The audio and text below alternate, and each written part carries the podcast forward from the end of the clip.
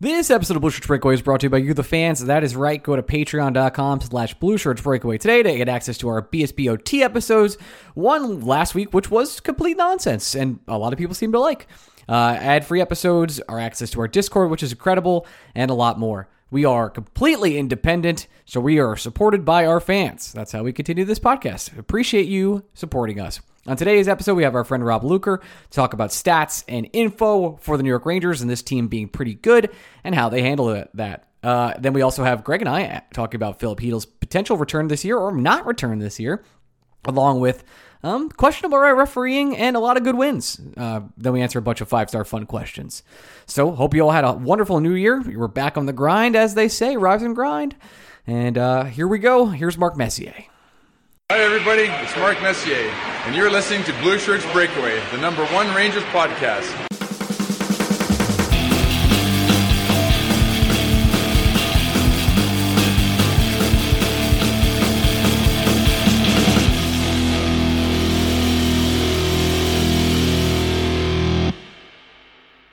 Shirts Breakaway fans, welcome to another week of the Shirts Breakaway. I am your host, Ryan Mead, and I'm here with my co host, Greg Kaplan, recording on New Year's Day, the first episode of 2024. The Rangers are the best team in the NHL.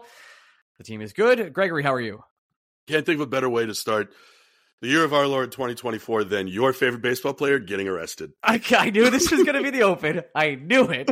Look, uh, I I don't have a comment. I do actually. I Yeah. hate that. I hate him. I hate I hate the Rays. I hate. I, I look. I had I've had Wander Franco stock for how many years? So many. Like quite, so quite bit. many. Like when he was uh, before he was even a top 100 prospect, I was very interested in him in his success. And now he's under arrest. So there you go. So, I mean, The- love sports. The thing, the thing you and Wander Franco have in common is that when someone was 16, you really liked them. Uh, I knew that joke was coming too. I knew that joke was I was right there. It was right let's, there. let's say that. I, I mean, I, way back in the day, you probably remember. Some people probably also remember. There was, I think, we did a bonus episode of me trying to wrap my mind around whether I wanted Jose Reyes to come back to the Mets because We of did. his domestic violence past and how I needed to square that circle with, you know, high school age Greg, whose personality and life of revolved around a very special Mets team that included Jose Reyes, and adult Greg, whose personality and life revolves around a Mets team that probably needed Jose Reyes or a player of that ilk. It's very complicated, and it makes it confuses your interest in the thing that you watch with sports because, on one hand, it is just sports. These should be easy decisions. This is not life or death. You should be able to walk away at any time. On the other, it, it's like anything else in life. It's passion, it's faith, it's belief, and it is a escape from other things going on. You should be able to enjoy the product that you it's have. impossible for you to enjoy them right now. Impossible. If if it wasn't for Mark Grace's slump busters, I don't. I think you'd call it a day on baseball. I truly do. I, think I would take some time off. Yeah, I really, I, I, really do. It's th- it's painful. The and it's not like the Rays have really done anything to restore Made your that better. faith. Like they just got rid of Glasnow and a bunch of other things. But I do have a lot of faith in this Rangers team, which is a good good transition Mm. um, to where we are now. I don't know if I've ever had more belief in a team than the team we have currently. And I want you to hold me honest on this. We've we've done it for eight years. I believed in the last year's team, but we we both, and especially we were very vocal about this, hated the coaching staff and hated a lot of the decisions they made. I, I think the vibes were off last year. Maybe two years ago, it was sort of a surprise. The Eastern Conference Final run, like, wow, I can't believe we were miserable, like, not miserable through the playoffs, but it was every other night. Like, wow, another game, another seven game series. It wasn't easy, and the belief wasn't really there. This team seems different in every aspect. It's having more fun. It's winning different ways. It's not winning dirty. It's taking care of business a lot of single nights. The everybody is contributing up and down the lineup, and I, I'm not sure it, outside of this particular moment, I've ever had more faith in a sports team in the last decade. Like I can't, I can't think of it. Decade's tough, um, because I don't think you and I were. We definitely weren't podcasting yet. The 2014-15 season, the President's Award season, where Zook gets injured in the playoffs. We started the podcast the next year. Yeah, We started November of that. No, yeah, next year. Yes. I do think that team was boringly amazing going into the playoffs. And again, you, you don't just win a President's Trophy on accident. They were clearly the best team in the regular season, had the most points, blah, blah, blah. You go down the line. At the same time, that was so long ago. I mean, it's 2024 now. That's 10 years ago. That's sickening. Um, it's sickening. Yeah, it, it's, God, that's a good one. It just, the way you're explaining the Rangers makes a lot of sense in, in the terms of even the nights they don't have it, quote unquote, they're competitive. The game never seems out of reach. They always feel like they are one power play away from being back in it. A three goal deficit doesn't feel like a true three goal deficit. I, you, I know it's a two goal difference. Do, do you ever feel like a two nothing lead is a lot smaller than a three to one lead? Yeah, all the time. I think I tweeted this out. it's like 2-0 is the most dangerous lead in hockey. They immediately got scored back in that Florida game. And look, they lost that Florida game uh, against the Panthers, but that was an amazing game. I thought both teams didn't play defense the whole night. Both goalies put on a tremendous show. Jonathan Quick had a ridiculous scorpion kick. And uh, they, I thought they played pretty well outside of like the defensive structure, but like the Panthers are really good. They're also a very talented team, uh, and they went back and forth. It it's this odd sliding scale for me though, where if if if I'm either rooting for a team up to nothing or rooting for three a team, one seems insurmountable. i I'm right there with you. two two nothing feels like a one goal lead. Three one and four two feel like six goal leads. Five three and up feel tied, and anything above eight to if it's eight six and I'm winning, I actually feel like I'm losing, and I don't actually know how to explain that to people. If I'm watching a baseball game or hockey game and my team's winning eight to six, what I actually feel like is, oh my God, I can't believe we're going to lose this game. And that's all I think about. I obsess over it. I, I, and everything you just said, and I can't believe I'm saying this, makes perfect sense. I, I, feel I feel totally aligned where it's 3 1 is not like 2 0. Every single time the Rangers go down 2 0, I'm like, we're in this game. Probably going to tie it up. And we do. And also, this happens the other way around, where the Rangers go up 2 nothing, and all of a sudden, it's tied. And it happens all the time, constantly. 3 1, though, I'm like, game's kind of over. I feel like it's over. Either, either way, I don't, I don't know how they could come back. It's, no, it's impossible. Uh, Even though yeah. it makes no sense. No, no sense whatsoever. But yeah, the, uh, the Rangers are good, Ryan. I, I, know we're really breaking news oh, on totally. that one. Uh, we are, but it's just this this particular team and the personalities around this team. And I, have grown to love Trocheck. You were on that train immediately. Congratulations. Thank you, were, you were you were very right. Uh, and I've grown to obviously Kreider has been a huge part of my life for a long time. But when they take that picture at New Year's or the day before New Year's of just like them all smiling and Igor Shesterkin's all the way back, everything's working. I'm just like insanely pacing around my house. Like these motherfuckers need to do this. Like they need to get this done. And we talked about on OT or maybe last week where you know someone asked us what what we consider a failure for this season. And the more and more I look at this team, the more I just they have to have a like. I'm not sure a second round playoff run is enough. I, I'm it's not. I, I, am I'm getting uh, my hopes up, and I hate myself, Greg. Is it, what I'm telling you. Well, yeah, but it's hard to say that today, right? Because it's impossible to say that today. I all we can really say today is if the Rangers lose in the first round again, that's a colossal failure, given colossal. everything Massive. everything that's happened up until this point, and everything that is also happening below the New York Rangers whoever the Rangers play as a wild card, if the Rangers playoffs were to start today, whoever the Rangers would get as the quote unquote eight seed is a team that the Rangers are better than currently constructed. The difference between saying that today on January 1st and experiencing this on April 1st is four months of hockey where someone could get hurt, a trade could be made, a trade could be made and it doesn't work. Um, performances can fall off, performances can rise for other teams. So much hockey left that I all I know is no matter what happens from here on out, if the Rangers are one and done again in the playoffs, that is a failure. But I'm not ready to say if they win the first round and lose in the second round, I'm going to be upset. I need to see what the fuck happens between now and then, and also simply put, who the fuck the Rangers get in round two. I don't know. It, I, I mean, like who's second and third right now in the division? Is it the Islanders and the Capitals? These Flyers. Flyers. Against the Flyers? I'm prepared to say this. If the Rangers play the Flyers in round two of the playoffs and they lose, it's the most unhinged I'm going to be in my life. I understand that. I would totally. You, uh, buddy, I get it. You just bought a house. Yeah. Move. move. The, the city, the city will not be standing when I'm done. It's not. Yeah, I get that. Uh, and you also have to see uh, obviously where the health is of this team. But uh, standing where I am today on January first, twenty twenty four, I look at all these players that I've fallen in love with over the years. Artemi Panarin, who's just been an amazing joy to cover, and the rest of the team, and just say, I, I can't have them. They have to go to the cup. Like they have to at least be there. Uh, and I know that's easier said than done. And maybe maybe don't play every seven game series. Just my advice. Let me Just let me ask you a a, ref, uh, a question of reflection. Please. And this is, isn't just wa- a Rangers related, not just hockey related. I'm talking entire sports world.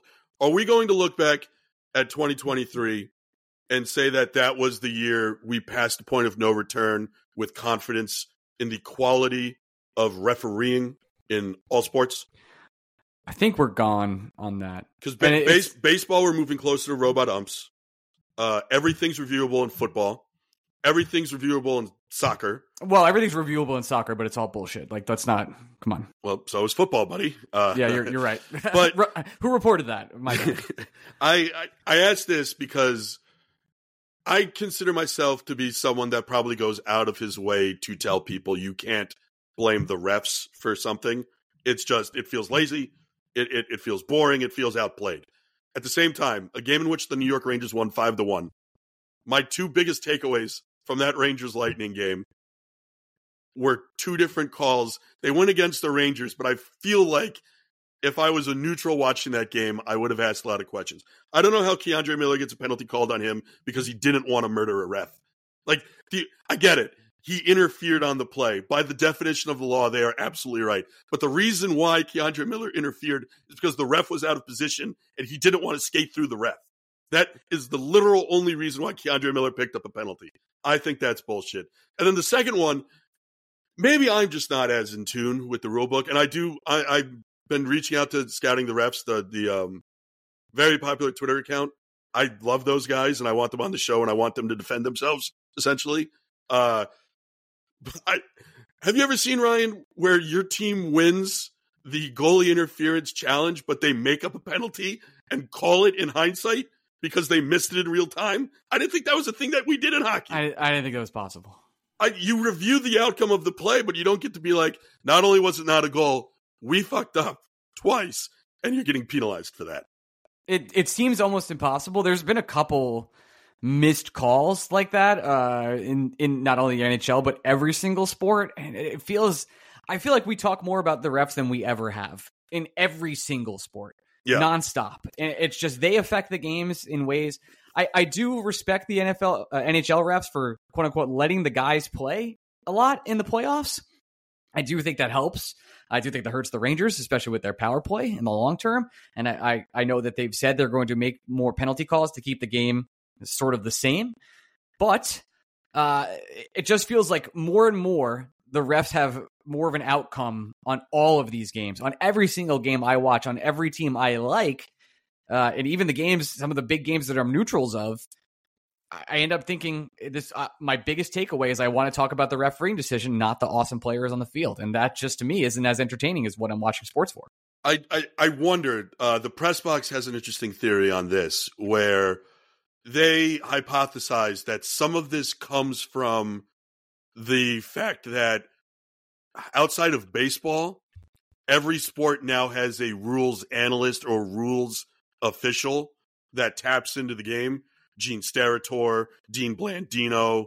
Um, I know ESPN has one for their big market hockey games. We know that I, I don't remember who the former basketball ref is that ESPN also has for their games, but we they are having refs tap into these games and speak about the refereeing, and it almost it doesn't matter if they are like agreeing or disagreeing with what's happening on the field.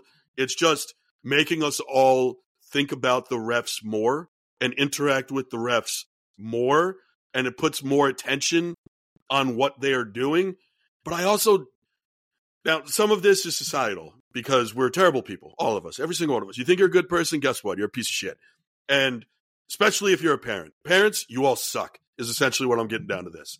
Uh, Jesus. You go to you go to your youth sports. Oh, I know you yell at Never these mind. I hate these people. You yell at people. these poor people that are volunteers, essentially making twenty bucks a day, trying to call your sons or daughters low stakes sporting events, And there are some of the worst people in the world that show their true colors in these moments. We are not doing a great job of cultivating the next generation of refs. No one there there's probably one. There's one sick, deranged nine year old out there being like, you know what I want to be when I grow up? A ref. A ref. and listen, if that if he become or she becomes a ref and instead is not like a dictator, I'm here for it. And we did it as a society. But This is Yeah. sort of like I'm not going to get into it. It's part of the politician thing as well. It's like, hey, only uh, crazy people. Sounds good. yeah, I, it, it's tough out there. Uh, so what I'm saying is, let's just end the world. I, we got to Let's just it? 2024. Yeah, Can we win the it. cup first, dude? Can we just get one? Like, let's just get a Mets World Series, and then uh, and then uh, Rangers Cup. We'll call it a day. That's it. uh, yeah, I guess. End the show. I guess maybe possibly, but yeah, it's we it's, it's not out. It's not great out there for the refs. I just I, I feel bad for them. On the to- on the I guess the topic of sad things, should we talk about Filip Chytil and the update of for his story uh, over the past week or so? Yeah, I mean we probably should. I- We probably should. It's our duty. So Filip Chytil is going back home, uh, as reported by I believe the Athletic first. And I know, oh no, uh, Brooksy reported that he was still in concussion. Then the Athletic reported that he was likely coming back by the end of the month of January. So there we go. So Brooksy reported that he's going back to Chesnia. Um, and then from there, He's going back to where? Did I say Chesnia? You sure did, buddy. That's Oh, not that's- even. That's not a place. That's that was bad. That was so bad. Czech Republic. My apologies. Well, it, it is now called Czechia. They have Okay. technically changed their name. Okay, that's I was not close. I rhymed it. I'm gonna just use that as an excuse. But I think you confused Czechia with where like Chechen warlords come from, which I is a different place in I the world. think I think this is super embarrassing, and I'm going to keep it all in. yeah. That's how that works. I will not uh, give the content away, but that'll be in my mentions. Mm. Anywho, so Rapido's go uh, Chytil, Chytil's going back uh, to recover among friends and family and his coaching staff over the next month or so. Apparently, he will be back by the end of the month, meaning his season is not over uh, at this point. But I would say this is not good news, but I also don't think it's bad news at the same time. What I'm getting to is, do you think there's a chance he doesn't play another game this season? And will the Rangers use that long time our, our money at the trade deadline? I wouldn't have said this a month ago, but I do think there's a chance he doesn't play this year again. Um, this does. I didn't have the guttural reaction that a lot of other people had to the news that Chytil was going home. It, from what we've heard, it sounds like he's kind of just been in isolation, and this is a way where someone going through a traumatic injury, what you know, did use that word on a sliding scale there, but someone going through a, a bit of crisis of confidence uh, with their professional career and playing career, wanting to be around friends and family. Like it just probably like imagine you got hurt at work and then instead of having friends and family be able to help you through your situation to get back to work, you are just stuck in a city that isn't home to you and there's nothing you can do about it. And you probably can't go out at all uh, for a lot of reasons. And also So- maybe don't want to. Like it Yeah, you know, that you're, you're not well. you're not healthy. I can't imagine a few cities in the world I would want to be struggling with a head injury than New York City. It, it is bright, it is loud, it is busy. Like if I got a head injury, last thing I want. I remember I got a funny story about this. Is the second time I'm going to mention our buddy Spath on this podcast. Man fell down a flight of stairs yesterday. It's one of the funniest things I've ever seen. Are Um, you, you okay? I guess I should ask this question. he he is fine, but I it, it shouldn't shock anyone listening to this that my gut reaction. There were two of it. It was me, Spath, and his fiance. His fiance immediately had a panic attack, being like, "Holy shit, are you okay?" I was immediately laughing. It just my vantage point from the bottom of the stairs made it seem like the With friends like you, who needs enemies, Gregory? who needs enemies? It- hey, I helped him up and I asked if he was all right, but I was wheezing as I did it. now There's that I know that you're okay, I need to keep laughing. I was already laughing, but it just conf- knowing he was okay confirmed my laughter. Anyway, neither here nor there. Phil Phil Beetle. the New York, the New York Rangers won five to one. Uh, That's funny. it- we did that again. Oh, that's good. Two jokes in a row for those BSBOT listeners. Oh god, that OT is an all timer. People need to get the Patreon to listen to that OT. We were fucking sh- seven sheets to the wind, just having a wonderful time. It Uh, was insane. It's it's tough. I I think the responsible thing for the Rangers. I don't know what's more responsible in your eyes. The Rangers planning that Chytil is going to come back and play for them at some point this year, or the Rangers planning that he's gone. Because I don't honestly know what the correct answer is. On one hand, you would say he the Rangers should prepare for him to not play another game this year and get ready to reinvest that long term IR money. On the other hand, if there is a chance he comes back this year, you can't add anybody. So I they have to essentially decide what line of thinking they're going to do. They have time to do it, but this isn't an either this is going to be an either or situation. It is, and I, I, do think they could become the quote. This is a little different, at least in my opinion, than the Nikita Kucherov situation from the Lightning that we may, may or may not have talked about for two or three years on this podcast. And uh, it it does seem like if they say to Philip, actually, I don't even know if it's their choice. Like, hey, we're just not allowing you to come back, and we're going to use your salary money for the trade deadline. And then if you're feeling okay with the playoffs, maybe we can insert you back in the lineup. But I think you've made this point before Kucherov uh, is a little bit of a different player caliber than Filipino, and it's someone you feel, I don't know, pretty okay with just slotting into the lineup off of a non-head injury that we probably he was able to test out extensively beforehand of the playoffs. Filipino coming off the concussion, I'm not sure you want to slot him right back into that situation. Uh, so maybe I would say they they say he's done for the year. I'm not sure they'll ever make that announcement. We still have a couple weeks to the playoff, uh, rather to the day, the trade deadline. And Filipino will probably tell them how he's doing and what the report is. I'm sure they have constant contact of what's going on and where they are. Where they are, and I know he's seen the top concussion doctors that, that the NHL reports to. But uh, I don't think I'd force him back. It feels uh, even if he said like I'm good to go it's kind of like we need you for the next three years. Like maybe take care of yourself as much as possible and see how you're feeling in the playoffs, and we'll go from there. I mean, it's crazy to say, but my initial reaction, frankly, to seeing Chytil was going home was, oh, he's healthy enough to get on a plane. That's good. That's actually a, a pretty positive reaction. You're right. Yeah, I, I, I'm a Met fan. I I've come from the place where the Mets made a concussed Jason Bay get on an airplane, and it might have fucked his entire career up. So when I saw that the, the Rangers believed Phil Chytil was healthy enough to not just be skating, but get on a transatlantic flight, I was like, oh, that's actually a positive. Yeah, well, let's see how it plays out. Obviously, uh, the Rangers would love that cap space. Not that it's a shit ton. It's not. No, but it's um, enough to make a difference. It is. It's enough to make a move, and then if Phil is feeling okay at the playoffs, we'll we'll see how that goes. Well, this is a monitoring and evolving situation, so we'll continue to talk about it. Uh, last thing uh, before we get to our interview with Rob Luker. Uh, look, the Fox power play over hits. it hits in the last. I don't know. The Rangers are up four one at this point. Uh, Fox lays it into Panarin for the hat trick, who is still like having an outrageous season currently uh, and and it hits, but it hadn't hit beforehand. Big big gambling onto you, Greg. What's going on here? Listen, Ryan, you got to trust the process. Okay, I believe the numbers now. How many? I think he's sixteen for twenty four. So it's that's an insane number. Yeah, I mean he's it's hitting at seventy five percent, and it's been plus money every single night. Every single night. Except there was one, one, night where it was even money. Okay, uh, cool. You're up big if you've played this every day. Uh, yeah, I don't know. I, I just I'd like to thank the Academy, um, my parents for making this happen, my parents for not realizing that I was susceptible to gambling addictions at a young age and encouraged my. That is sort behavior. of on them. Yeah. Yeah. At some point, my dad needs to be a dad. You wouldn't. Yeah. Know. How's John? I have no idea what you're talking about. Shut up about John. Shut up about John. All right, let's go talk to Rob Luker. We'll talk about advanced stats and uh, this year's team, and we'll come back and answer some five star questions. Transition.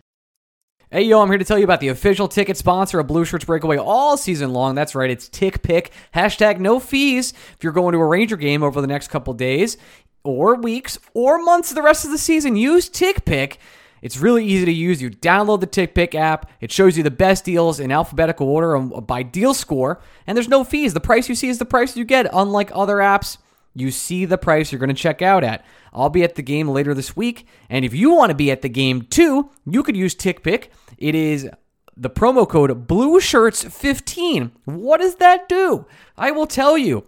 Any order over $99 for a TickPick account, if you check out with Blue Shirts 15, you get $15 off. It's that easy. Just go to the TickPick app, use the code Blue Shirts 15 Buy your Rangers tickets and all other tickets you're going to be going to attending to. Maybe it's a concert, maybe it's a Broadway show, whatever it is. Use TickPick, use Blue Shirts 15, get $15 off any order over $99, and we'll see you there. Thank you to TickPick. Hey, we're back with our first and only guest of the day. We have our dear friend Rob Luker, a statistician. What are you? What are you? What are you these days? Stats I don't- expert? I don't, know. I'm always winging it. I have no idea. But yeah, sure, we'll go with that. Surely. Uh, thank you for joining us on New Year's Day. It really, uh, we really appreciate it. Um, there is a lot to talk about with this Rangers team, and also so much not to talk about, um, because the team I think is good. It is a uh, first place leading team, seems to win a lot of games, and yet, uh, what are what are the stats saying that maybe we're not talking about? Maybe that's a, maybe that's a place to start. I, I think this has gone about as well as it, as anybody could ask for, right? I mean, if you're really trying to pick around the edges of this, um, even I can't find much to be peculiar or upset about nowadays.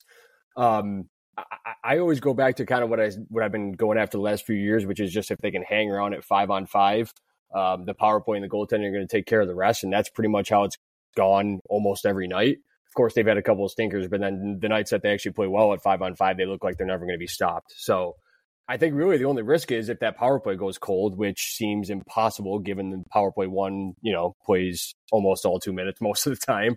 Um, Shesterkin's starting to come around. Quick did the job there when Shesterkin was maybe trying to find it a little bit. Um, you could definitely, you know, we can probably dive into maybe balancing the lineup when Kakko comes back. Obviously, Chytil looks not good long term, but there's really not a lot to be worried about unless we see a major change. Yeah, it it's surprising how Ryan and I listen. We do this every week, and we get to the point where we warn people before every show that it's really boring how we come on here and we don't really have a lot of bad things to say. But even oh, I can hear an echo. By the way, that's interesting. But whatever, I'm just gonna keep powering through it because it's New Year's Day and I'm tired. It's uh like the biggest complaint we have of the Rangers is Nick Bonino. I think. Is is Nick Bonino even a complaint at this point? That's what I'm we're- saying. Like, like, it's not it's a like- bad thing. Barclay uh, Goodrow is like, okay, he makes a lot of money. Now what? Right. I I mean, yeah, if, if if I had to pick a few small things for the lineup, I mean, that fourth line was atrocious those first 10, 12, 15 games, right? That's since rectified itself because they asked Bonino to slide into Chytil's spot. And I can't say enough about Will Cuylle and the job he's done in terms of that third line is is workable. Just like all as as we all predicted, Cuylle, uh, Bonino, Brodzinski, just anchoring a fine third line, How not getting in trouble. did that happen, Rob? like, Right. how, But how I on guess- earth? I mean, that's that's my point, though. Yeah, I, I think my one thing is when Kakko comes back, and I've, I've already alluded to it a little bit on Twitter, which is I don't think Bonino and Goodrow can be on the same line. I think that fourth, fourth line will go back to being bad, overtly bad. Like every shift they go get on, it's noticeable.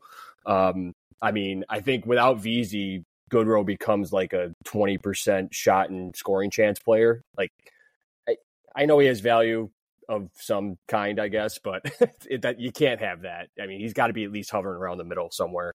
So, yeah, yeah I mean, I, I'm I'm with you guys. I, I think really the, it's going to be kind of a litmus test for when Kakko comes back and everything's healthy. Okay, then what does Laviolette do? Because um, I know where I think he should go, and I know where where I think Wheeler should go. But we'll see if they actually break up that first line at the moment. So is, are, is your implication that when Kakko comes back, you keep Brodzinski in the lineup? Is that what I'm hearing?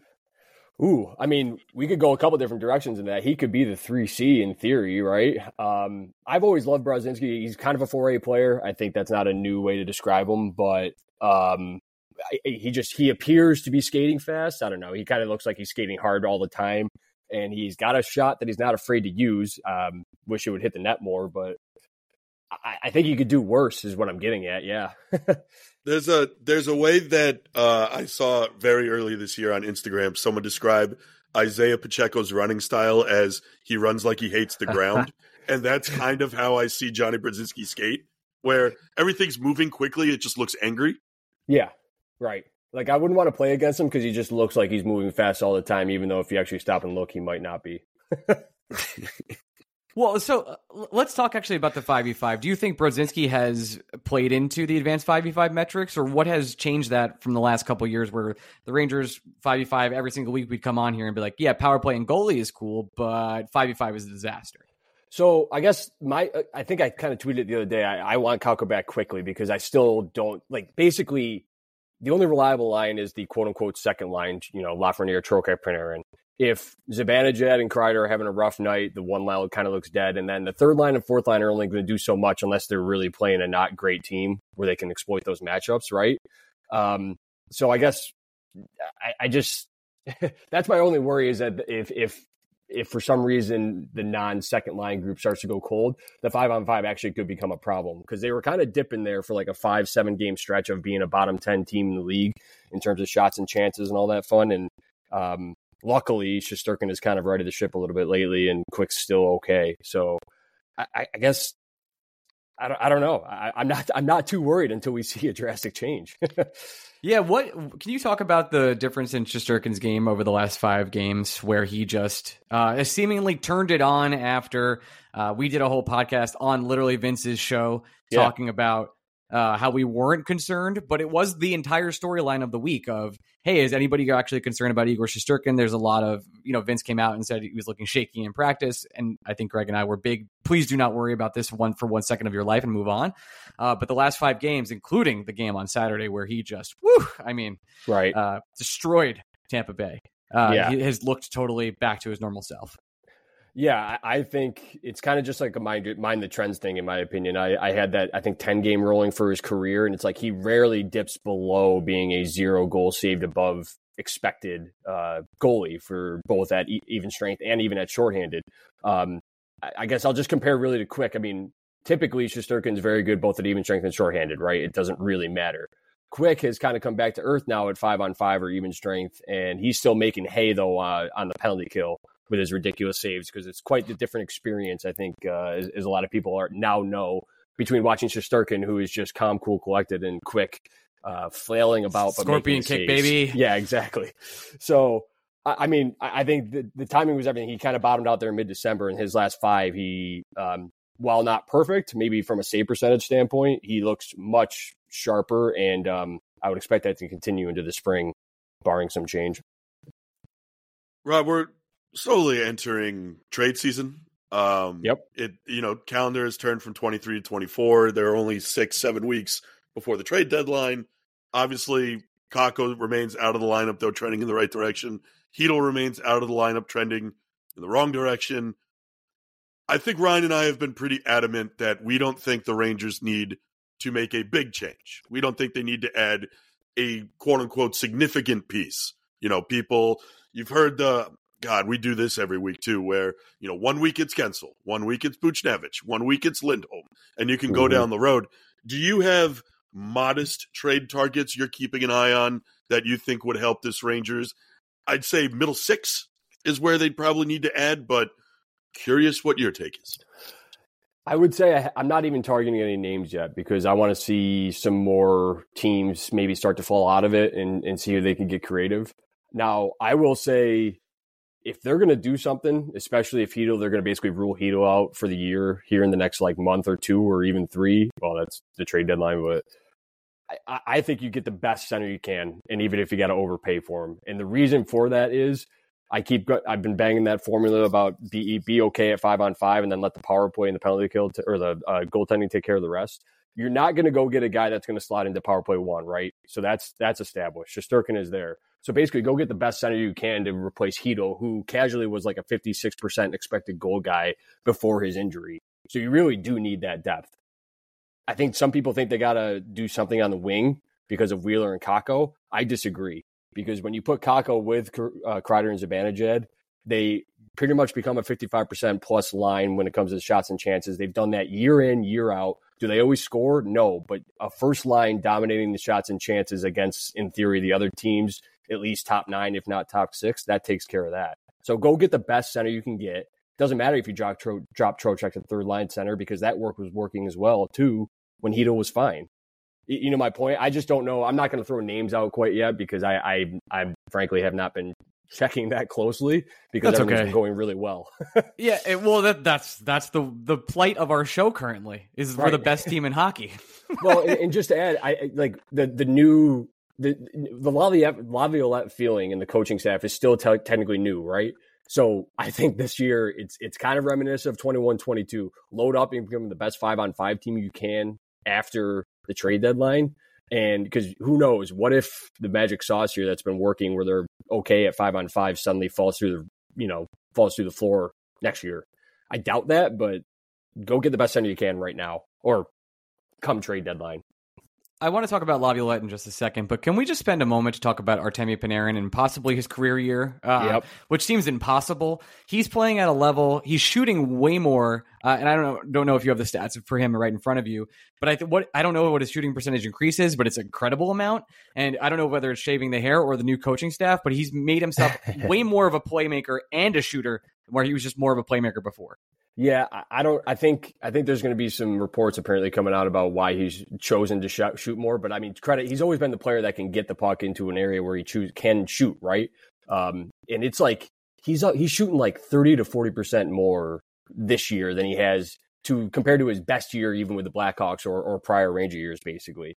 So he's just shooting more. I think his shooting percentage, like at all situations, is only three points higher. He's like a career 11, 12, maybe 12 point something percent guy, and he's shooting like 15%. That's not unsustainable. He can keep this going unless he stops shooting, essentially. Um, and I mean, I guess just on that note, the power, he, he is the main driver of the power play for this year, statistically speaking. And this power play is historic. And what I mean by that is they have the second highest expected goal above replacement as a power play unit um, in the since they started the shot location stats in 2007 for a regular season. I mean, it's you should be praying for penalties essentially, watching these games at five on five, and they're actually top ten in um, drawing penalties as well this year. So it's going as well as it can. Yeah, and they keep making Adam Fox plus money. And Yeah. I love every Yeah, yeah, second it's- of it. It's wonderful. Um, I get mad when I forget to place that bet. I, well, we talked about it in the open, but it hitting in the last like 30 seconds when they're up 5 1 is unbelievable. Oh, I- that's, that's perfect. I was out at a bar uh, watching the game, and I lost my mind. And I think people thought I was reacting to Cowboys Lions, and I was not. um, Perfect. uh, Rob, the uh, I, I think if people associate you with one thing when you come on our show, it's your insistence, and I don't mean that in a in a negative term, but your insistence to see K'Andre Miller and Adam Fox play at five v five together. This is a year where the six defensemen the New York Rangers are playing on a nightly basis are probably the best collection of six defensemen they've ever had, at least in the last ten years is this still a hill we should be pushing where, you know, Trouba's playing his best hockey as a Ranger. Fox seems to be rounding back into form, completely healthy from his knee injury. Lindgren, when he's not getting bodied and massacred, is still Ryan Lindgren. K'Andre Miller is still K'Andre Miller. Erik Gustafsson is, a, you get it. Are Yep. we, should we still be pushing for Miller Fox just to see what the hell we have before the playoffs actually start? I think if they get into a spot where they're somehow, I don't know, you pick a point number that makes you feel comfortable 10, 15 points up on the Metro, which is probably not going to happen anytime soon. But I would still love to see it because I think you got to find out what you have because the Lindgren decision is coming. That's probably a podcast at a later date for you guys. But um, my thing is, Lindgren Fox is back to playing well right now. Miller Trouba have kind of a rough go of it lately, but uh, I took a look at the time on ice stats. They're playing a lot with the fourth line, which still, as much as they're fine, it's not like it's uh, playing with the second line right now, with Trocheck's line, I should say. Um, Well, you're not defending. Right, yeah. if you're playing with Trocheck's line, you're just watching them do their shit in the offensive zone. That's kind of yeah. it. And then the second line that Miller and Trouba have played with most this year is the first line, which we know has been hit or miss, right? So that's kind of why they look bad statistically. But I would still say Miller's starting to heat up and Trouba has been just fine, much better than last year. Um, I don't know if that's related to injury or not, but He's been Um, incredible, dude. He's yeah. been uh, much better, I think, is even underselling it. He looks like a completely different player. And maybe the stats are saying differently, but just the eye test every single night, uh, his defending, especially against like, I know Auston Matthews scored two goals, but the way he played hit against him the entire night, he made his life a living hell. And the rest of the Leafs didn't do shit. So, Yeah, and, and I don't know if that came from the offseason or different coaching staff where they just said slow down and just kind of keep it in front of you. But he's also being much more selective with his shots this year. I have I there's much less rage tweeting about another Truber one timer that just landed somewhere in New Jersey when, when he was trying to hit I haven't the net. made that Like, joke all season, Yeah, Rob. that's it's what I been mean. sad. Dead content. I actually saw him cradle a puck the other night and let a wrist shot go, which is just wild. So um, I think just between that, I guess overall to answer the question, the original question, my pitchfork for 79-23 is in the shed. It's still there. I can break it out at any moment if I really wanted to, but it's not needed at the at the moment. Just to uh, kind of expand on your Trouba and Miller playing with the fourth line conversation, do you think as a community? Because look, I'm not a stat boy, I'm not a chart boy, but I respect the chart boys. And It's a community. uh, uh, uh, all right, what, whatever. I'm a we freaking demand to be taken seriously. We demand go to be ahead. taken seriously. We're, we're 13 magicians here. Um, we don't actually pay more attention to who the defensemen are playing with when we calibrate their stats, or is that Yep. just something that we sh- we should ignore anyway? Who cares? No, it, it's absolutely something you need to keep because ultimately, it, you know, it ebbs and flows over the season, but absolutely the coaches are doing this relatively intentionally. And a great way to explain that is as much as Gustafsson's been moved up and down because of the Lindgren injury, Braden Schneider's most um, highest TOI teammates for forwards has been the second line, which then if you go look at Schneider's impacts this year, his shooting, the amount of shots he's taking individually, but also his on ice shots and his, his expected goals for is through the roof. This is easily his best season, right? And and I'm not saying he he also looks more involved, right? He's doing give and goes. He's skating. His skating's always been solid, but he's more involved in the play as opposed to last two years. I mean, it was a lot of chip outs because he was usually buried with Harpur or something like that, but you didn't see him much in the offensive zone even when he was there.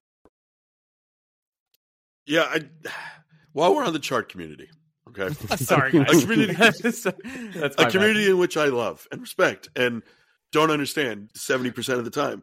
Uh, Alexis Lafreniere. We haven't Yeah. said his name yet since talking with you, which always feels like a mistake. It felt like there was a chasm for the longest time where chart boy community, again, not saying that derogatorily, uh, was always pro Alexi. The numbers were always there. The data was always there. The impacts were always there.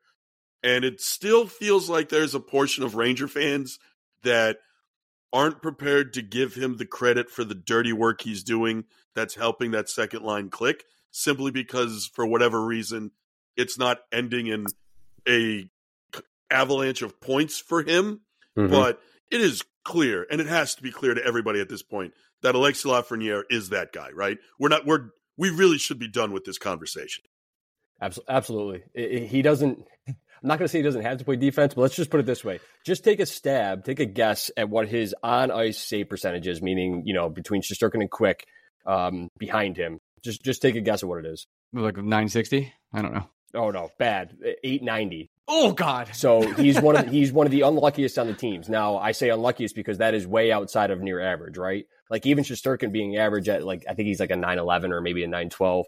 Mhm. Um, he, he if he just gets some saves behind him, um, he, he the the whole aura of Lafreniere are still a risk out there will completely go away.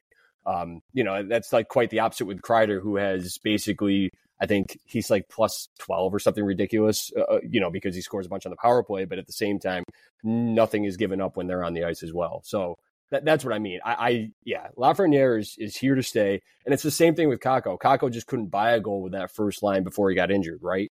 But they didn't give up anything, so there's nothing wrong with that, in my opinion. I think they scored like two goals and let up one over 10 games or Right. some but they insane were amount. still getting almost sixty percent of the shots and chances. What else? What else do you really want if you're watching closely? I So know that's and where I if- land with like, Lafreniere too. every every second that that was happening too, everyone was like, "Well, Kakko's not helping this top line." And I think Ryan and I were yelling at the top of the mountain, being like, "Anybody going to ask why Mika Zibanejad stinks to begin the season?" Is that a conversation we were going to have? exactly.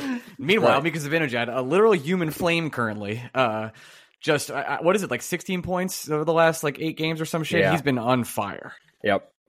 Yeah, Zibanejad's been an interesting one because if you look at his shot and chance data, it doesn't look good, and I think that's partially because Weor took a minute to get going. Um, they couldn't him him and Kreider and Kakko could not score anything to start the season. So basically, you've got what do they played thirty five games or something like that. You know, twenty five of those don't look pretty, even though he was actually fine. If that makes any sense. So He was fine. yeah, not worried about that. You get another, you get Kakko back. Um, I think they're out of the shooting slump, so to speak. And um, you know, with the way Lindgren Fox is playing, who is usually their partner, they'll they'll be okay. Sometimes they even look better on it's, this seems impossible. The penalty kill than the power play. Like Yeah. the Mika the Mika Zibanejad Kreider penalty kill is dangerous. I don't like they've just done it so long. They're you know they're mentally connected in so many ways. You make the bromance jokes, whatever you want to do. Uh, but I, every single time they cause a breakaway, they cause havoc, and it's just uh, there's such a special pairing, especially on the penalty kill. Well, I just I also think for on the penalty kill specifically, this is it's it's almost men's league esque. It's like they don't want to just throw it away. They want to get the puck, and if they have an ounce of space, they're going to try to find it. And then usually Kreider or Zibanejad just skating forward as fast as possible immediately. It's like just chip and go get it. So that's a fun way to play hockey. they and they do that. Uh, to the coaching staff, uh, just for a second. Look, we weren't the biggest lobby Laviolette guys. We're on record. There's audio, uh, and we've also eaten a lot of crow in that way. What have you seen the differences between Gerard Gallant's coaching staff style of play and this year's Laviolette's coaching staff style of play? I mean, I'm not a big tactics person in the NHL because they're way more complicated than anything I fully understand. So I, I get that. Me too. It just it seems it just seems like I mean, how many lineup decisions have we really questioned as a fan base? Which was the whole thing the last three four years, right?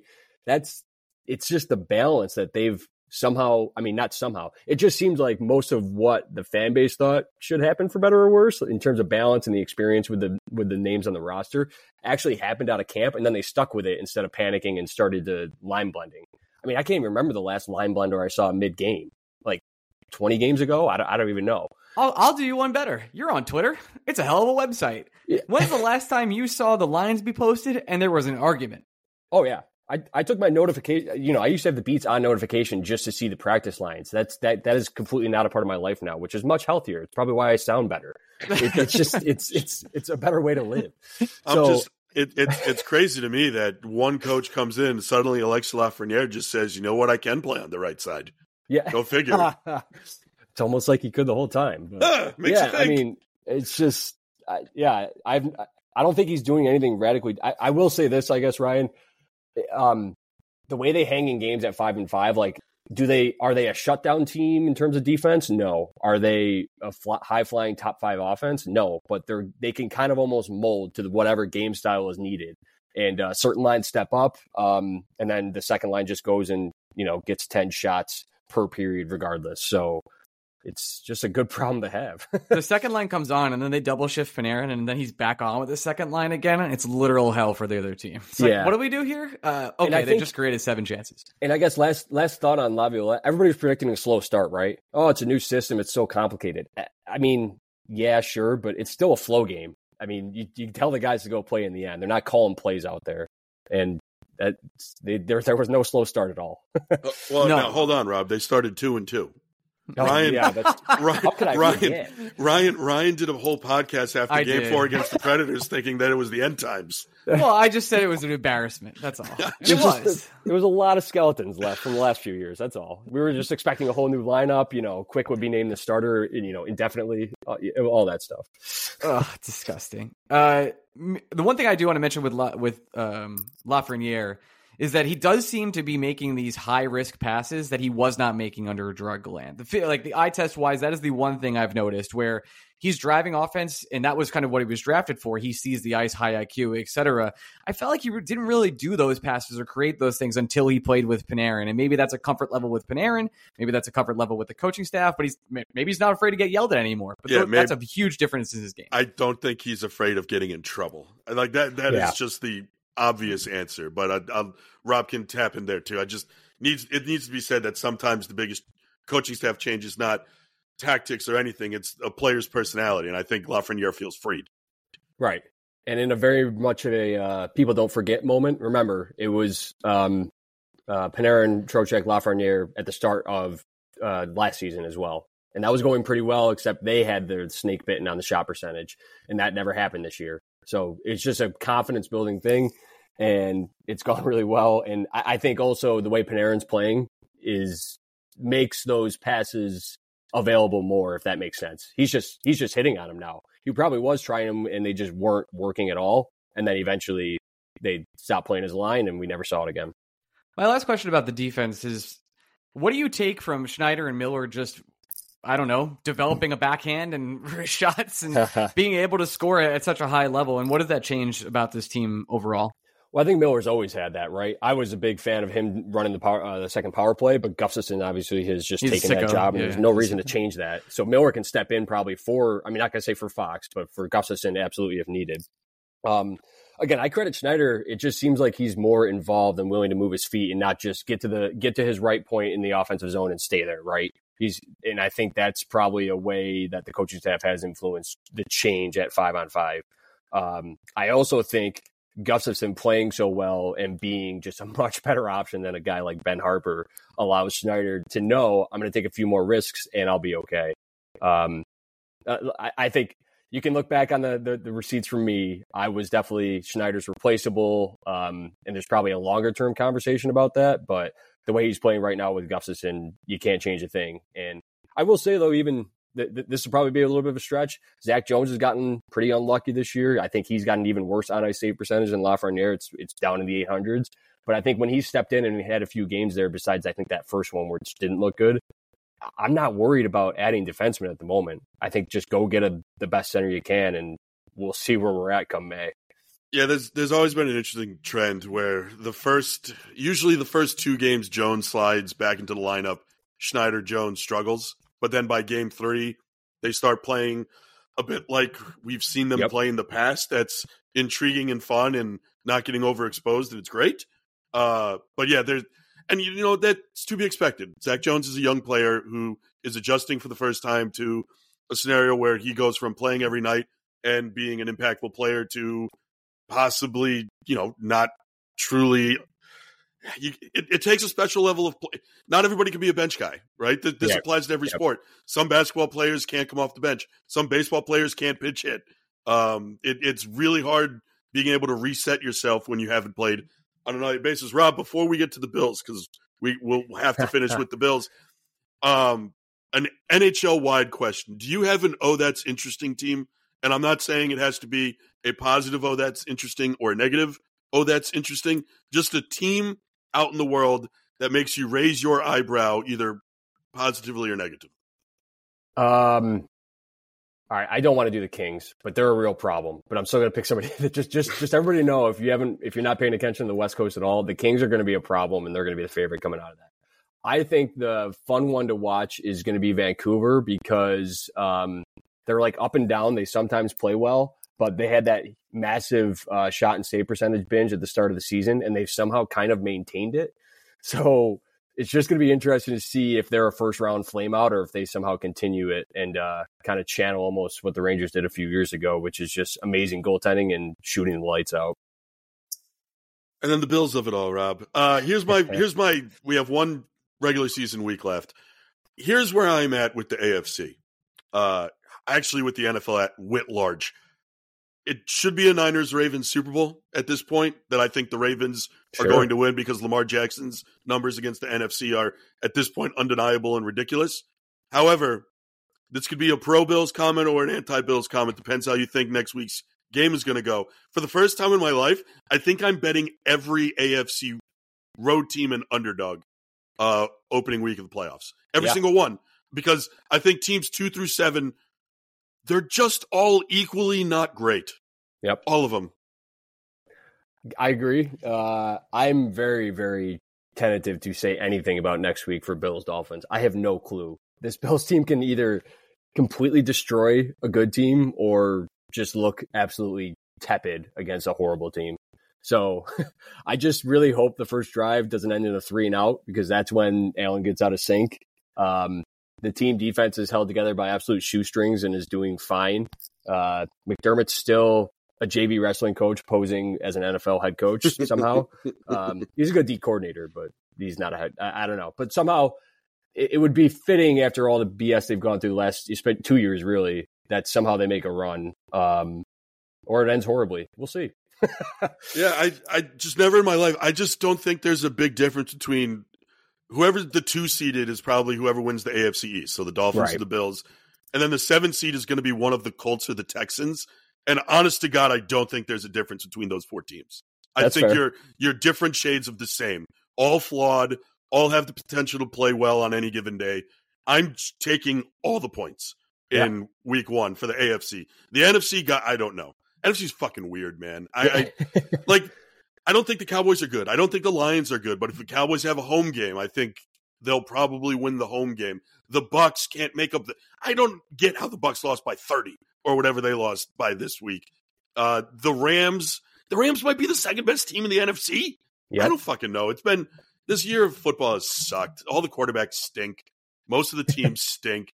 It's really the Niners, the Ravens, and then a bunch of bad. Just so The bad. Cowboys and Lions defenses were good at one point and now just suck. So I, I don't know how you turn that around with one week to go. I don't know. I just think in the AFC, who else would you really want playing the Ravens beside the Bills? I, I don't know. I, the, you know what the scary thing is? Joe Flacco. Yeah. Like I, I, I think the Browns will give the Ravens the best game. How is That's- Joe Flacco like a top five quarterback right now? That's That's, what I have questions about. I That don't would be understand. That would be that would be so Bills Browns too to meet in the playoffs somehow, and then it's like a nine seven game going into the fourth quarter. like just, uh, I'm already Yeah. just not looking forward to it. David Njoku is like the best skills position player outside of the Ravens or the Niners in the playoffs. Kill it's the like Bears. David and David David Njoku and Jahmyr Gibbs. Those are the two. oh man, Do you guys feel like, and uh, I guess this is my only question about the NFL because I haven't watched, admittedly, a lot of the NFL this year. Like the the quality of the product has gone down this year, and maybe that's because of the quarterback It- back play. it's it's the. But some people, like our friend Spath, uh, Ryan, he would say that defensive play is at an all time high, and the defenses have been able to figure something out.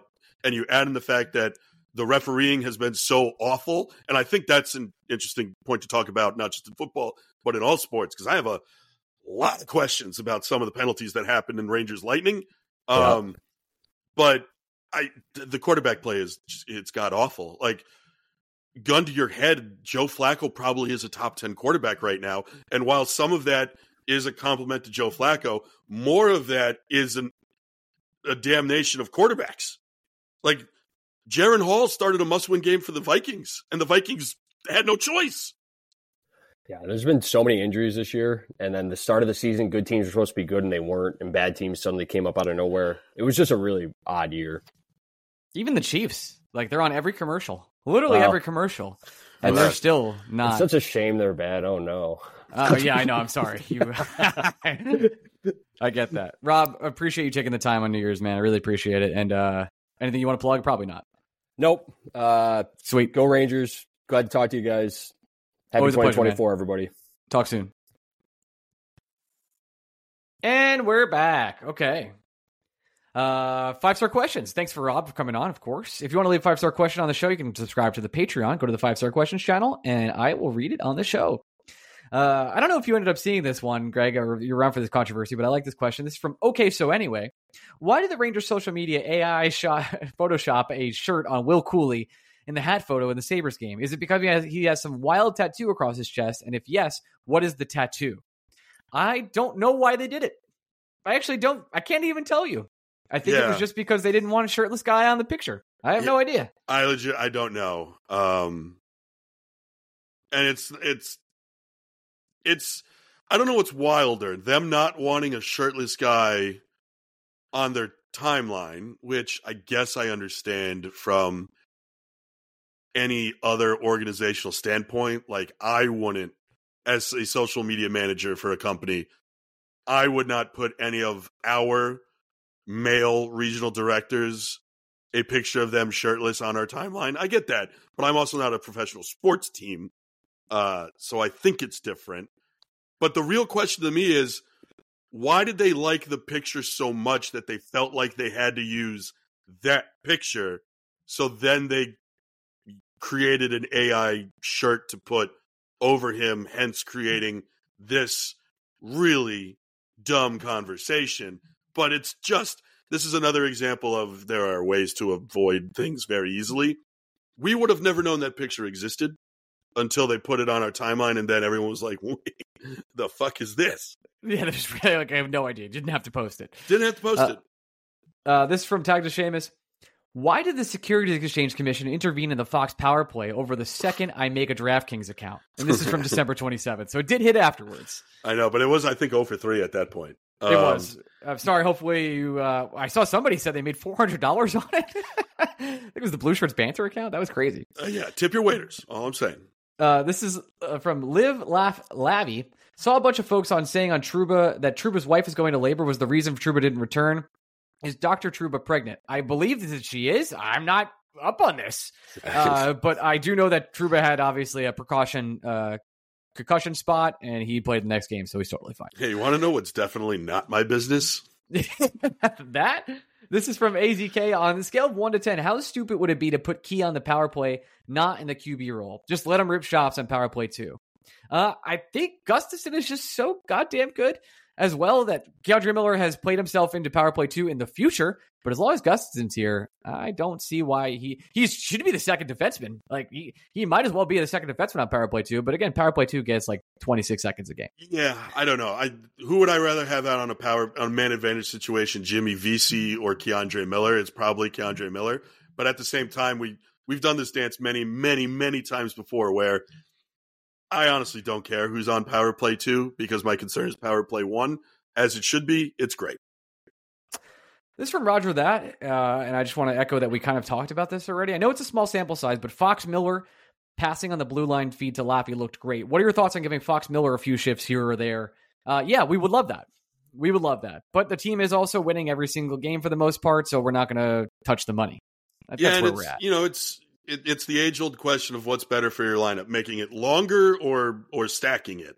Is it better for the Rangers to have 45 minutes a night where one of Fox and Miller is on the ice, or is it better for the Rangers to have 24 minutes a night where both of them are on the ice at the same time? I don't. I, there are arguments that can be made for both. Uh, I, I, it's hard. It, it, it's difficult. I I don't think there's a clear cut and dry answer to which one of that is. All I know is it's working. Rangers got the best record in hockey. I, am good. I, I don't need to tinker too much. This is from Matty Jack, and it's a question I know he wrote because he wants me to read one word, and I hate him. Um, mm. So this is how this will go. Matty Jack, Ryan, on the last OT, you spoke about how missing star players for limited amounts of time dissolves the myopia by triggering a search for new routines. Do you think something similar would occur to a lesser extent if slash when Kakko or Chytil return? Big fan of the show. Thanks. Thanks, Matty. Uh, asshole. Uh, uh, they look. It's star players being out is the is is how that works. No, I don't think Kakko and Chytil are star players, but I will say this has given Johnny Brodzinski a lot more reps to be uh, competent at an NHL level that he would have ever gotten if both those players were healthy. And maybe you, he's a key in the, the playoffs. Who knows at this point? Are you excited for how difficult the who should come out of the Rangers lineup, Johnny Brodzinski or Tyler Pitlick conversation is going to be? Yes, I actually am, uh, and I, I, I don't. I, I, think the answer is Pitlick, but he's incredible on that fourth line, so I don't, I don't know where to go from here. Is the answer Pitlick? It's a good conversation. it's, it's a ridiculous it's conversation. Not willing to have currently. Should the Rangers? Um, should the Rangers go 13-5? And take Braden Schneider out of the lineup. No, sir. He's been sick as well. Mm. Uh, this from Cole.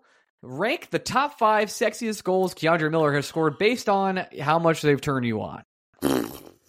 Uh, it is number one, the Dallas goal last year in over, uh, not in overtime, with four seconds or 0.8 seconds left. I yeah, believe. that that goal's a core memory for me because I was on Jeff's bachelor party in Vegas. Yes. Uh, yep. Uh, I don't. The backhanded goal was fucking sick. There was a lot of them, man. I, uh, I can't rank all of them. Do you want to do a quick bachelor party story? Sure. Uh, I I have a. It, it's more of a, a, question. Place. I need you to place odds. I, you're familiar that this year Belmont is under construction, so the Belmont Stakes is coming to Saratoga. You're fucked. Uh, no. Well, let me finish. You're you're going there. well, of okay. course, but let me finish. That is the same weekend as our friend John's bachelor party. Oh my god, never mind. He is we're going to Oneida Lake, I believe, which is 2 hours away. What would wow. you put the odds of me, someone who is in John's wedding? So I need to show up for him leaving. 8 out of 10? I literally think it would it's minus minus 400 yeah like... i think that's fair uh, our our friend vin who's been on the show uh, he quickly texted me when the news came out, and he's like, "I'm going to say this jokingly, but you can tell me if I shouldn't be joking." What a weekend to be away from Saratoga, right? And I was like, "Oh, I'll be away. Are you sure?" Yeah, Me? it's it's sort of like, hey, I'm just leaving for two hours. I'll be right back, and you come back at night. You're like, where were you all day? You're like, ah, nowhere, guys. Just I got lost going out for beer. That's so strange. Anyway, I'm back. Yeah. Did I miss uh, anything? Gonna go pick up milk real quick, guys. I'll be right what back. A, what a father meat line, crazy. Um, that is from Jay White. Happy New Year, lads. What is the Ranger fan base New Year's resolution? Uh, just enjoy the shit out of this team. If Yeah. you're not enjoying the shit out of this team, you are not loving sports the right way. Maybe fucking relax. Like, yeah, chill know. and chill and enjoy this ride because it is sick. I as great as the Lightning game was, I saw enough people bitching and moaning about how the Panther game started to once again just ask openly why some people do this. There, it- like, you- there just has to be something else they could be doing to make them happy. I think I even made a snarky remark like, "Hey, I can't believe our Artemi Panarin just got us back into the game. That's so weird." Oh wow. Uh, this is from Brett Lee. Does this team remind you more of last year's team or the 21-22 team? Definitely the 21-22 team. There was more good vibes around that team than last year. Last year there was a lot of bad vibes despite finishing with an obscene amount of points. I don't think I don't think the vibes were great in 21-22 either though. Till the end. We kind of stunk at end. 5v5 the entire way. That's fair. And it's not like the kids were really doing much. No, and while we liked the Andrew Copp and Frank Vatrano moves, it's not like the Rangers knocked our socks off at the deadline. I thought they did. they, they were amazing. No, it, it, they ended up being amazing, but I think the day the Andrew Copp trade was announced, I don't think you and I came onto this podcast and started stroking. No, we weren't. I the Vlad thing we were very excited about. Yeah, Rightfully so. that was last year. I know. Um, this is from Suck My Caco. Nice. Oh. Chytil likely out for the season, does say that. Who's the one player you'd want to see in New York? Is right wing or C more important? I think we've talked about this, and center is definitely more important. it would be Um, nice to get someone who could do both, which is why for the next three, four, five, six, seven weeks, you're going to hear Lindholm's name from people who are going to be fantasy booking and if. Lindholm is if Chytil's out for the season and they can use his money, Lindholm will be the person they go to try and get. But I also think the Rangers don't have maybe the prospects that might take it to get a Lindholm. Depends on how the Flames handle also, it. Well, yeah, you also need the Flames to admit that they're not going to be anything special and blow it up. And I don't really think there's a whole lot of signs to point to them to do that. Even though every single player has told them publicly, we want to leave. Yeah, the the thing is, if the Flames have the most valuable player that could potentially be available, which is Jacob Markstrom.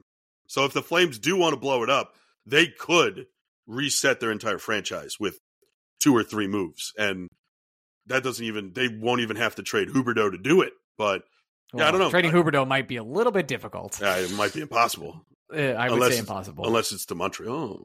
Oh, I don't. Still, uh, well, Jeff Gorton. Who knows?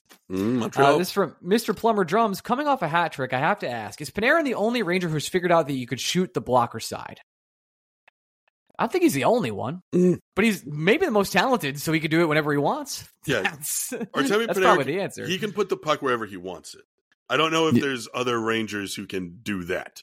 Even he could shoot puck hard, like Yeah. shoot puck really hard, Mhm. but I'm not sure his accuracy is the same level as Panarin. No, He's- I- Panarin's a wizard. yeah, it, it- it's yeah. This is from Cole again. Since Bonino is a black hole on the ice, should Trouba Miller be out on that on that line with Miller jumping up as a winger so as he can keep up with Cools and Brodzinski while Bonino takes his spot on D? Oh, that's interesting. Like a like a rotating sort of situation. I think it's Uh, also a little unfair to call Bonino a black hole. I Slow don't- yeah, I think shit, so, too. but I don't think he's black hole. Super slow, but I, I mean, have you seen the amount of shots he blocks? There's no reason he could skate.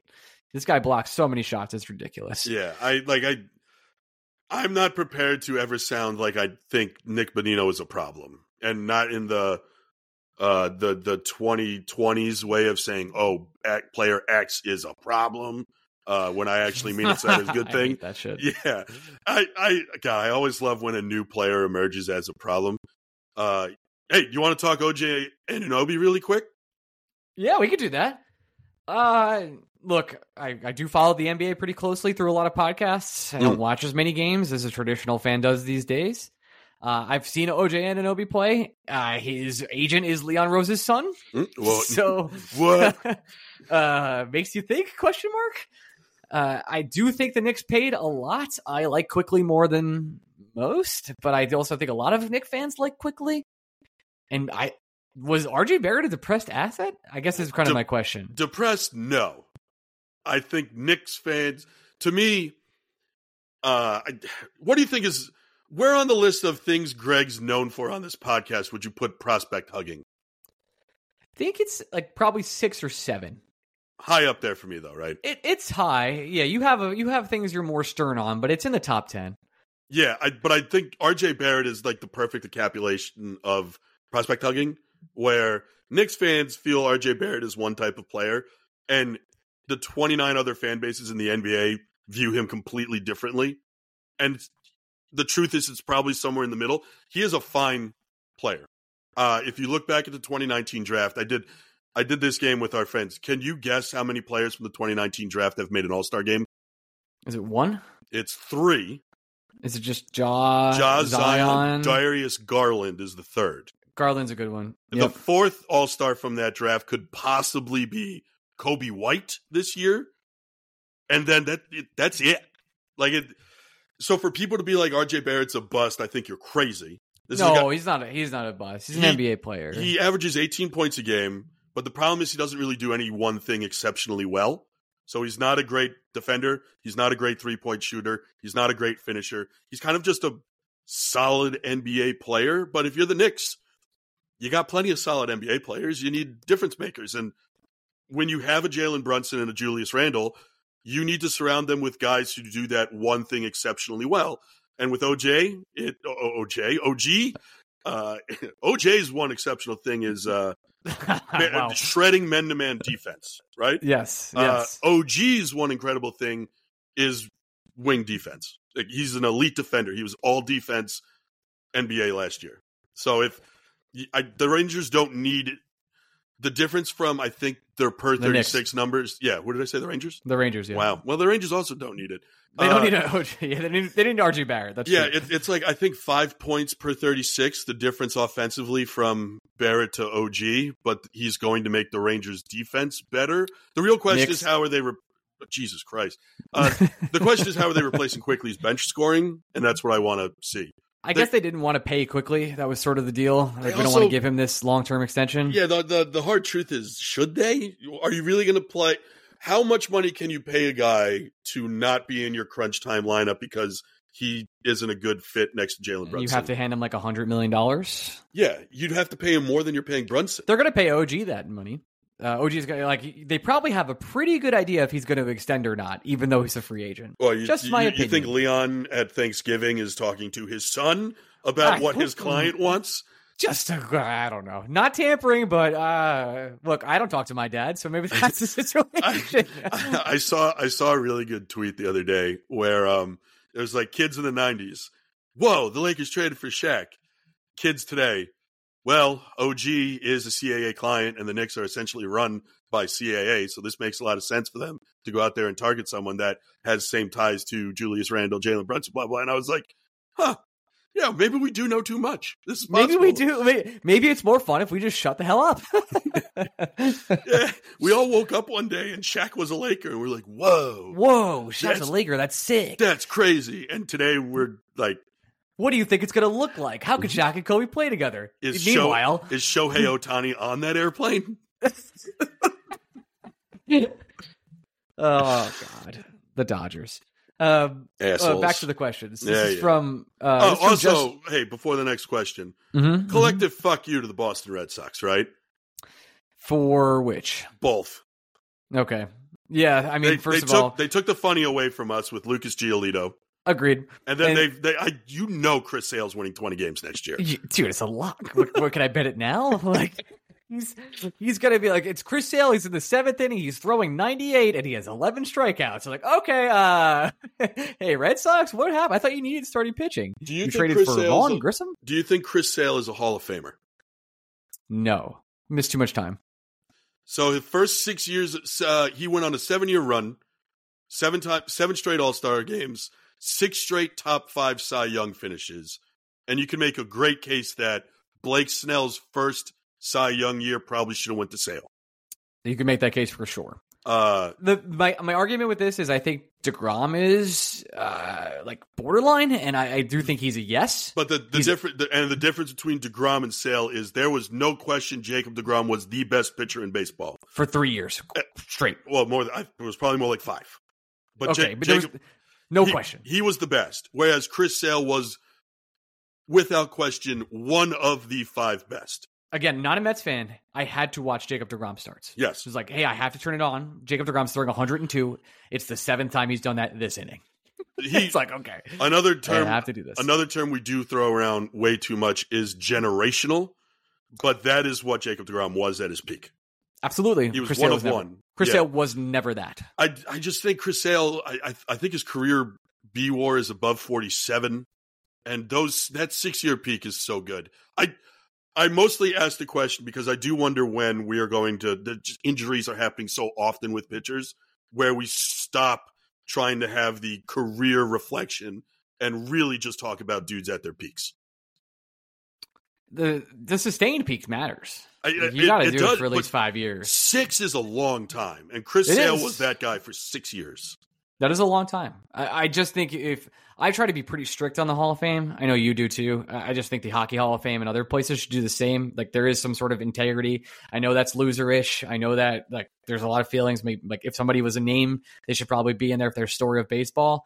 Chris Sale is borderline Hall of extremely good sort of situation, but I don't think he's a Hall of Famer. I just it's hard because had we had this conversation 2019, his last truly healthy season, We'd say yes. we'd probably say he's on track. Something would have to go terribly wrong for him not to get in. Oh boy, did it! Oh boy, has it. But look, he got the ring. Like what? Do you, what else? He got it. He, it, I, it, it's always like, like not uh, David Wright. In 2012, we would have said something has to go terribly wrong for David Wright not to get in the Hall of Fame, and he broke his back. Yep. So mm-hmm. Yep. it went terribly wrong. This is from Jess Gibsy. Give us some New York Rangers resolutions. Pick a few players. It doesn't need to be a whole team. I'll just do it for the whole team. Sorry. Uh, don't get fucking injured. Stay healthy. Mm. That's it. That's my only resolution. Everything else is stay the same. I do think Kreider's is to kill a man with his bare hands. Uh, sorry, a bear. Oh, Um, Yeah, see? All right. This next question is for Maximus. Who is more to blame for the last year's early playoff exit? Gallant, Mika, or Panarin's hair? I'm, So I'm just in, in it to blame Gerard Gallant, to be honest with you. uh, no, Mika Zibanejad also stunk it up. N- nobody made an adjustment okay and i'm you're you're either a slave to the idea that coaching is the most important thing and therefore these players are mindless drones that without a game plan will not adjust and you can blame only gerard gallant you i of, of am of the opinion that players need to be responsible for their own play when they're on the ice and yes i what, what what's the what, the old saying um a great coach helps a team improve 5%, a bad coach decreases a team by 20%.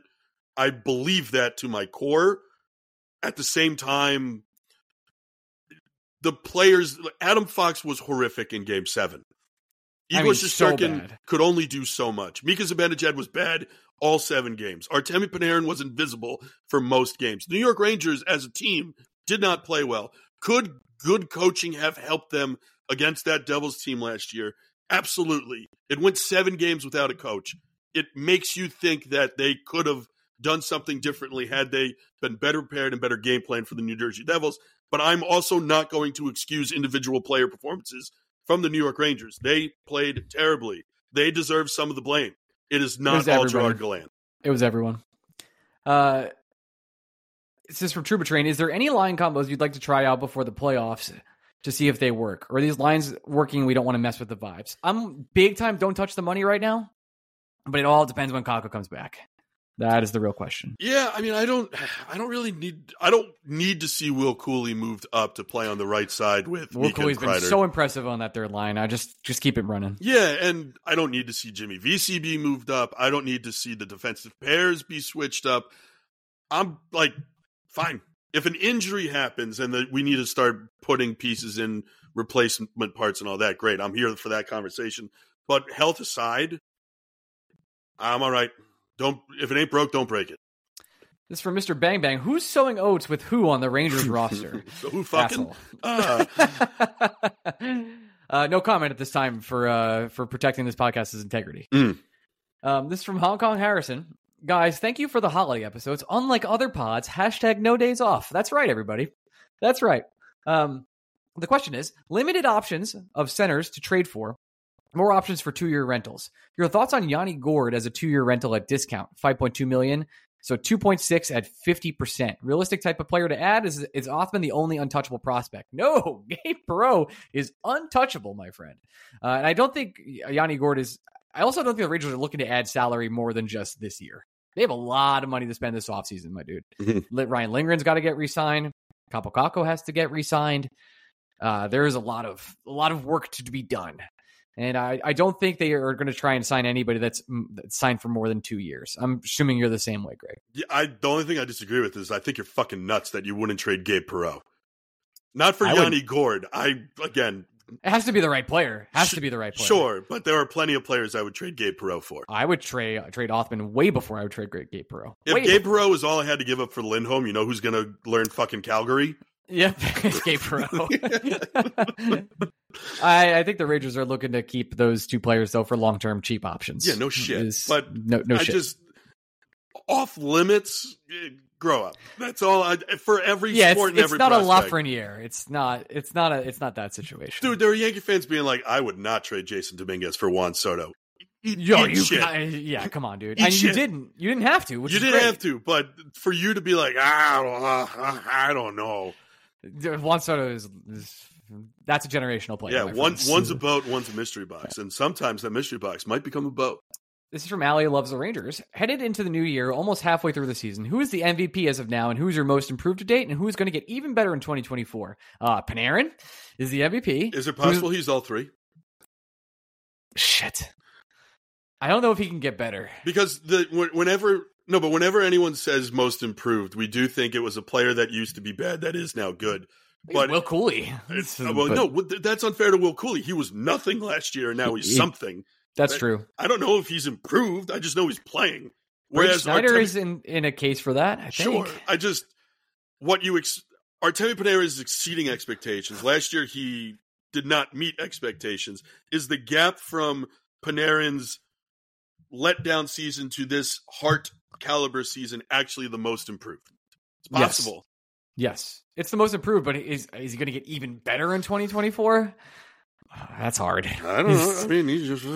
I still think about the question all the time of who's going to have more points at the end of the season, the Rangers or Panarin. It's Like the, the- best question of the season. the easiest answer is what player has exceeded expectations the most. It's Jonathan Quick. He's lost once in regulation. Not even close.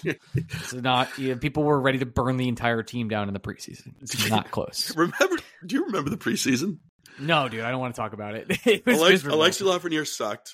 Couldn't He get sucked. couldn't get a fourth round draft pick for him in trade. Uh, Quick is a nightmare. There's Quick- no way Ben, uh, Benoit Allaire could fix him. Surprise. I, I believe like locker room cancer was being thrown around with Quick. Was it that That is not? correct. That Yeah. was one or two things. Yes. God, it's oh, Bad. man. I I've had a lot of shitty takes on this show. You do the show long enough, you have a lot of bad takes.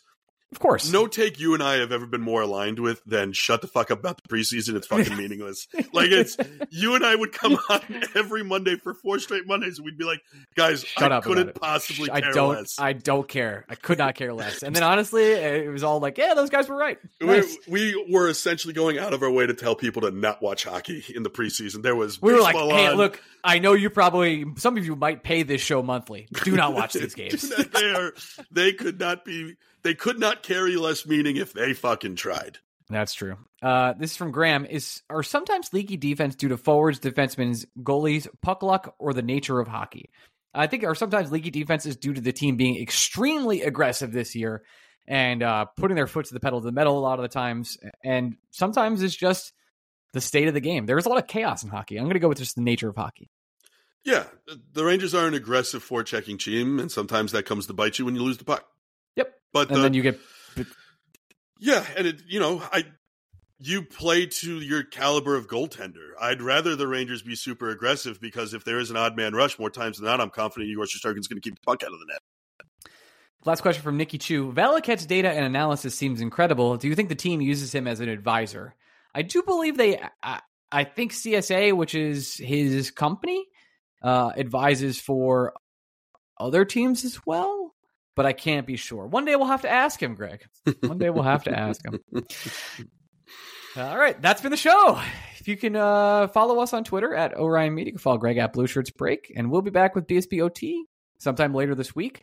Uh, Sebastian Aho has been incredible as of, as of late. He's been he was the number one star of the week last week. Number two is Artemi Panarin. They meet on Tuesday night. Stay tuned. Turn into MSG. There you go. That was a nice little ad. Hmm. And uh, anything else for you, Greg? No, I'm fucking tired, dude. I'm I am Yep. I'm fucking washed. I I went out the night before New Year's Eve, and then I, last night, Ryan.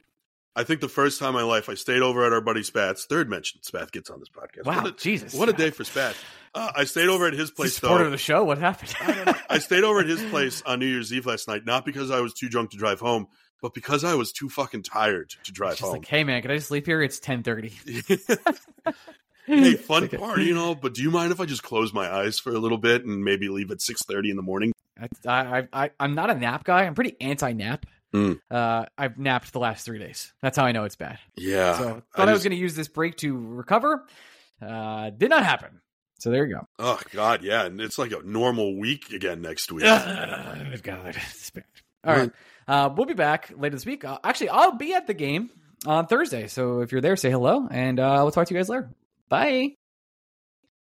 Hey, it's the end of the show, so I want to thank our NHL Insider Club members for being a huge part of supporting this show, especially starting off in 2024. Last week I thanked them and mispronounced some of their names. I will do exactly the same again. So without further ado, Adam Cassidy, Adam Cohen, Adam Curtulo, Adam Keach, Alex Flynn, Alex Garner, Amber Cohensberger, Andrew Ronner, Anthony Gray, Anthony Montoro, Anthony Ten- Tenegretta, Ari Zanger, Ben Waters, Ben Weber, Bill Allison, Bill Rattel, Brandon Lackos, Brandon Magnum, Brett Granger, Brett McGinnis, Brian Doyle, Brian Doherty, Brian Gallagher, Brian Mellon, Bri- Brian Farrell, Cassidy, Cassidy Rollman, CJ, C- Chris Haru, CJ Stillwagon, Connery Epidemic, Daniel Delaney, Daniel Dezen, David Narrett, and David Siegel. DJ Banana Jazz, Derek Brett Schneider, not Brett Schneider, Eric Stagg, Garrett Reynes, Greg Harrison Hasco, Hella Vanilla, Hip 89, Jack Bagley, Jack Rogan, Jake Keith, James Masker, Jerry Marquez, Jason Stumer, Jason Zombraski. Going to the next page. Jimmy Mack, John Hardesty, John Shea, Johnny Thundercock, Jordan, Josh Kestenbaum, Jay, Josh White, Christopher Florida, Cried or Die, Christoph Berg, Lee Plummer, Leszek Gronowski, Lou Giordano, Matthew Goodwin, Matthew Kine, Meatball the Cack, Mike Koenig, Mike, Mike Bucklaw, Mike Mancuso, Mike Pasternak, Nate Hannafy, Neil Grover, Palms for Prez, Nicholas D. Nicola, other slash Pascal Perrier, Paul J. Smith, Pavel, Phoenix Ignition, PJ Cisparo, Rainy Tester, Ryan Watch Miracle, Swinegar at the Drop, BK, Tommy Seclari, Tommy Tedeschi, Tommy O'Neill, Tony Gregory, Turf Manhattan, Vinny Brocto, Will Spector, and Winston, the Golden Retriever. What is my New Year's resolution? Uh, I'm going to try and read again. I feel like I've lost the ability to read. If you've listened to the show, you know I cannot read. Trying to figure that out. I'm going to get back in shape, best shape of my life. I'm going to try and eat better, and all of these things will fall off in about three days. And I will be back to only watching Rangers hockey and just wanting this freaking team to win a cup. I just, it's been a hard weekend for me in a weird way because I don't know. I was very emotional after the Tampa Bay Lightning game. They won 5 1. Look, I'm being irrational here. Stick with me. I'm being irrational. But I was thinking about a lot of the players, and man, I just need these guys to be legends. I just need them to be talked about in the same air that Mark Messier has talked about. I want to be like, and Artemi Panarin chose the Rangers and he came here and they fucking did it. I need that. I need it. And I'm thinking about it a lot. It's really hard to process, to be honest, because they're the best team in the league now, but we all know how form comes and goes throughout the NHL, and it really is who was the healthiest and who had the easiest road to the cup, right?